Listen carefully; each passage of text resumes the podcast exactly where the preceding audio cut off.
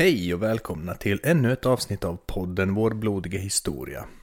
Jag som producerar detta heter som bekant Dino Helmerfalk.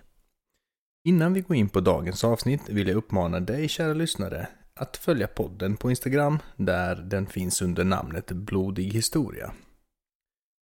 Du kan även ge mig en like på Facebook där du hittar podden under dess fullständiga namn.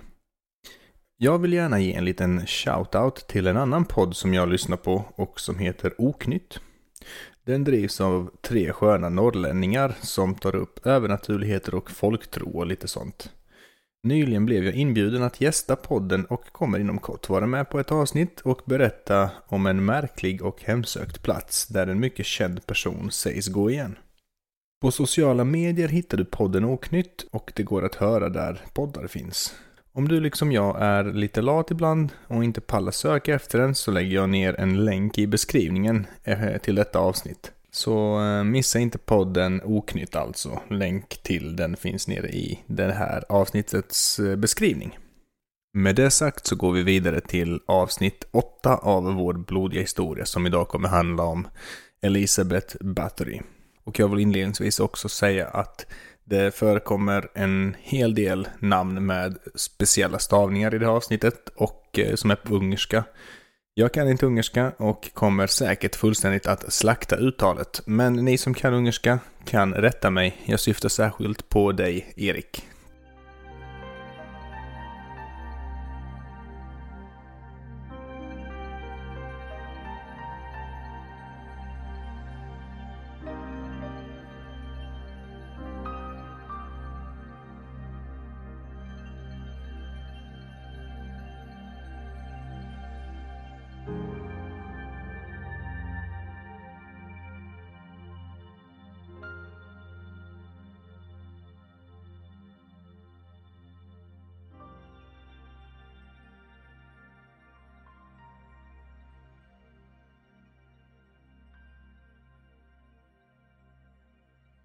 Ungern 1611.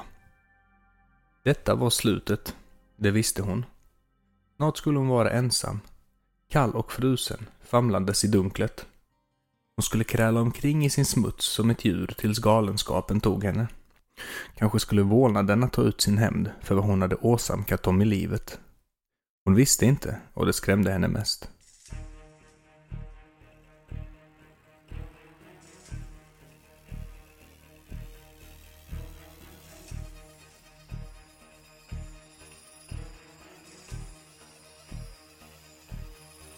Hon hade ännu inte accepterat sitt öde och höll kvar hoppet om att ändå på något sätt slippa undan sitt fruktansvärda straff. Det återstod inte många rader av tegel innan dörren var igenmurad. De två männen på andra sidan la snabbt på murbruk följt av en sten och snart stod Elisabeth i mörkret. Den enda kontakten hon skulle ha med andra människor från och med nu var några få sekunder om dagen genom den lilla lucka för mat och dryck som man hade lämnat i den igenmurade dörren. Här hade hennes offer berövats livet. Hon hade hört deras plågade skrik när de insett att det inte fanns någon utväg och att livet snart nått sina sista ögonblick. Det hade inte rört henne i ryggen. Hon hade behövt dem och det var allt som räknades. I några få mindre rum skulle hon nu få leva resten av sitt liv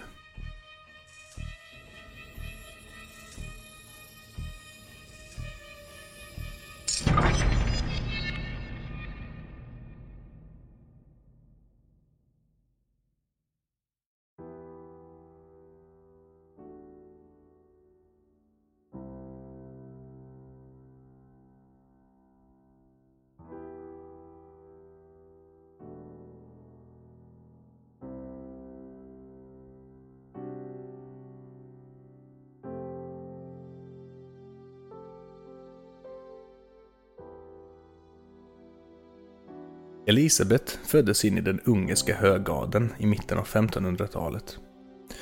Under medeltiden hade ätten Bathory vuxit i anseende och kom att hålla många höga tjänster inom konungariket Ungern.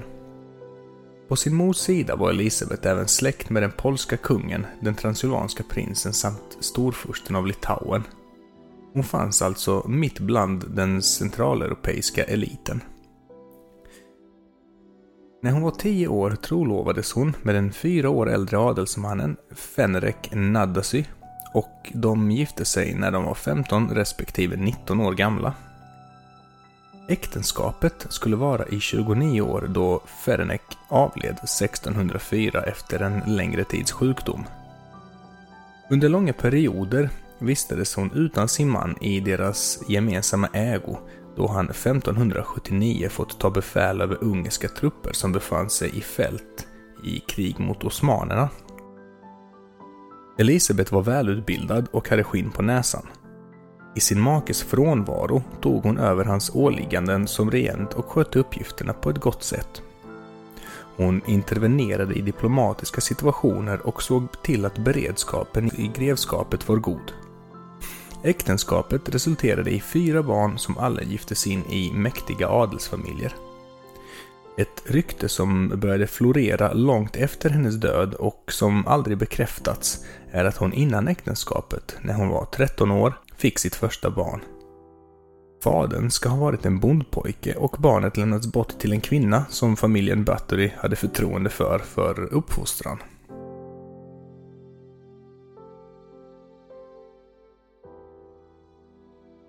Så här långt in i berättelsen verkar Elisabeth varit en typisk adelsdam och god hustru med tidens ideal. Hon hade dock inte figurerat i den här podden om det inte fanns en mörk historia bakom henne. Elisabeth Bathory är nämligen den värsta kvinnliga seriemördaren i historien. Det är i denna delen av berättelsen som de flesta oklarheterna också finns. Många detaljer som hon blivit känd för har nämligen inte kunnat fastställas med säkerhet och kan därför vara resultatet av rykten och skvaller som fått eget liv. En sådan här klassisk skröna är att Elisabeth skulle varit en av personerna som inspirerat Bram Stoker till karaktären greve Dracula tillsammans med Vlad Tepes. Avsnitt 6 av den här podden handlade om honom, så om du inte har hört det avsnittet, se till att göra det efter att du har hört det här. Ett skäl till att denna parallell uppstått är att Elisabeth anklagades för kannibalism. Under förhör i rättegången mot henne senare vittnas det återkommande om hur hon bet av köttbitar från sina offers ansikten, armar och andra kroppsdelar. Men att hon skulle ha inspirerat Bram Stoker till karaktären Dracula är nämligen inte bekräftat, utan det har vuxit fram i senare tid den berättelsen som kanske mest är känd är hur Elisabeth en dag slog till en av sina hovdamer så hårt att hon fick blodstänk på handen. Grevinnan torkade bort blodet och upptäckte att hennes hy hade blivit ren och klen där blodet smetats ut. Hon ska ha uppfattat detta som att blodet hade en föryngrande effekt. Kort därpå började hon med hjälp av några av sina tjänare lura och kidnappa unga flickor som fördes till hennes slott som hon hade ärvt efter Fernek. Flickorna mördades och tappades på blod i vilket sedan grevinnan badade med syftet att behålla sin ungdom. Hon ska även ha druckit blodet för att bevara sin inre skönhet. Och steget till vampyrmyten är ju inte så eh, långt bort från den här berättelsen.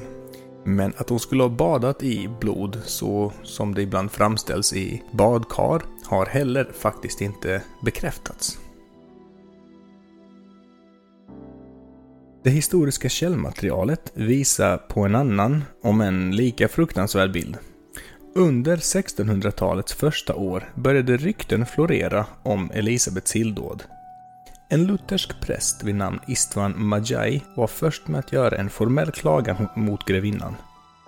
Han lämnade sin talan till domstolen i Wien, men förde även offentligt tal mot henne. Några år senare, 1610, tillsattes en utredning av den ungerska och kroatiska kungen Mattias II.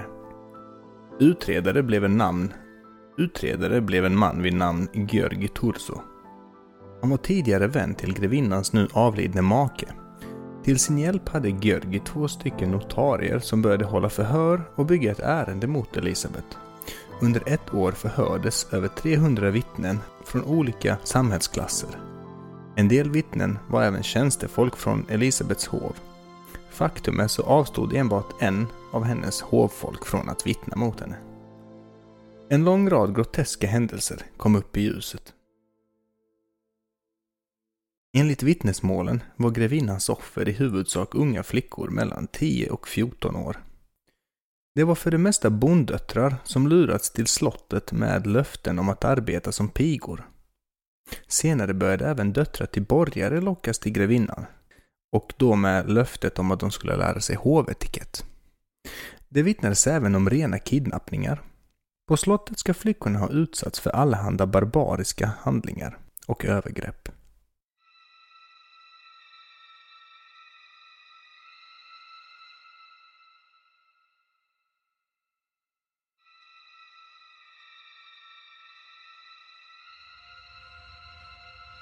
I förhören framkom vid upprepade tillfällen att svår misshandel förekom, brännmärkning, stympningar och det tidigare nämnda bitandet. Även fall där flickor täckts i honung och levande myror kom upp. Grevinnans kreativitet om hur man kunde utsätta sina offer för lidande tycks inte vetat några gränser. Det ska även ha förekommit rena orgier indränkta i blod, men uppgifterna kring det är mer osäkra. Man kan föreställa sig att det är ur denna detalj som den klassiska berättelsen om grevinnans påstådda badande i blod kommit till. Den 2 och 7 januari 1611 hölls rättegången mot Elizabeth Bathory. Hon fick stå till svars inför mängder av offer som överlevt hennes tortyr och så många som 35 vittnen per dag lämnade sina redogörelser över hennes illdåd. Rätten undersökte även kvarlevor efter de offer som begravts i närområdet. Vid rättegången fördes även talan mot de medhjälpare som deltagit i bortförandena och rekryteringarna av unga flickor. Det framkom olika uppgifter om antalet offer. En tjänare berättade till exempel att det fanns en lista med namn på över 650 flickor som hade fallit offer för Elisabeth. Den här listan ska vara skriven med grevinnans handstil en siffra som likt berättelsen om blodbadandet fått eget liv och genom historien blivit den allmänt vedertagna sanningen. Faktum är att dessa inte kunde styrkas då listan aldrig kommit fram och grevinnan kom till slut att prövas för mord på 80 personer.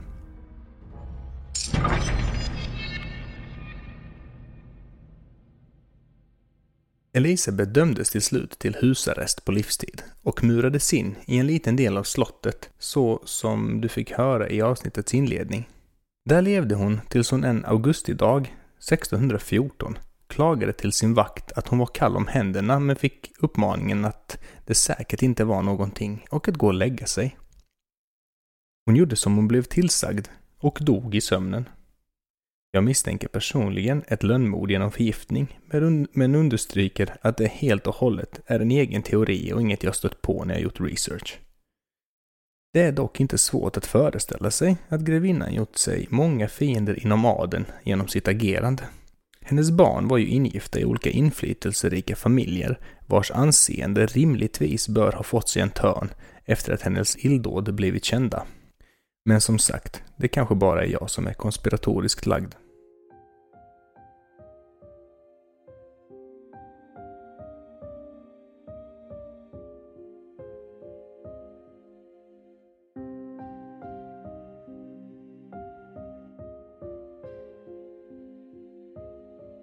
Elizabeth Bathory är en av världens mest kända och kanske grymmaste seriemördare. Då händelserna ligger så pass långt bak i tiden som de gör och utspelar sig i ett samhälle så olikt vårt eget så påverkas nog inte de flesta av oss så känslomässigt av det som skedde. Med det sagt bör det ändå hållas i minnet att lidandet som hennes offer utsatts för i allra högsta grad var verkligt. Den rädsla de kände när de fördes in i tortyrkammaren och plågandet tagit vid är exakt samma rädsla som du eller jag hade känt i samma situation. Det hon utsatte sina undersåtar och tjänstefolk för kan i närmaste liknas ett skräckvälde. Troligtvis möjliggjordes detta av den privilegierade status som hon åtnjöt på grund av sin sociala ställning som adelsdam. Bathory har levt vidare inom bland annat populärkulturen där hon varit inspiration till musik, film och spelskapare. Något som jag själv anser mycket viktigt är att inte gärningar som denna och andra hemskheter bleknar genom filtreringen som sker när de passerar underhållningsindustrin. Självklart ska historia kunna vara inspirationskälla till musik, film, litteratur och spel, men vi måste alltid minnas att det någonstans varit en verklighet och människoliv som gått i spillo. Det var allt för den här gången. Glöm inte att följa podden på sociala medier och om du känner dig extra snäll så kan du skriva en recension på iTunes eller på Facebook-sidan. Det hjälper mig att synas för nya lyssnare och du har min eviga tacksamhet. Tack för att du har lyssnat och så hörs vi igen om två veckor. Hej då!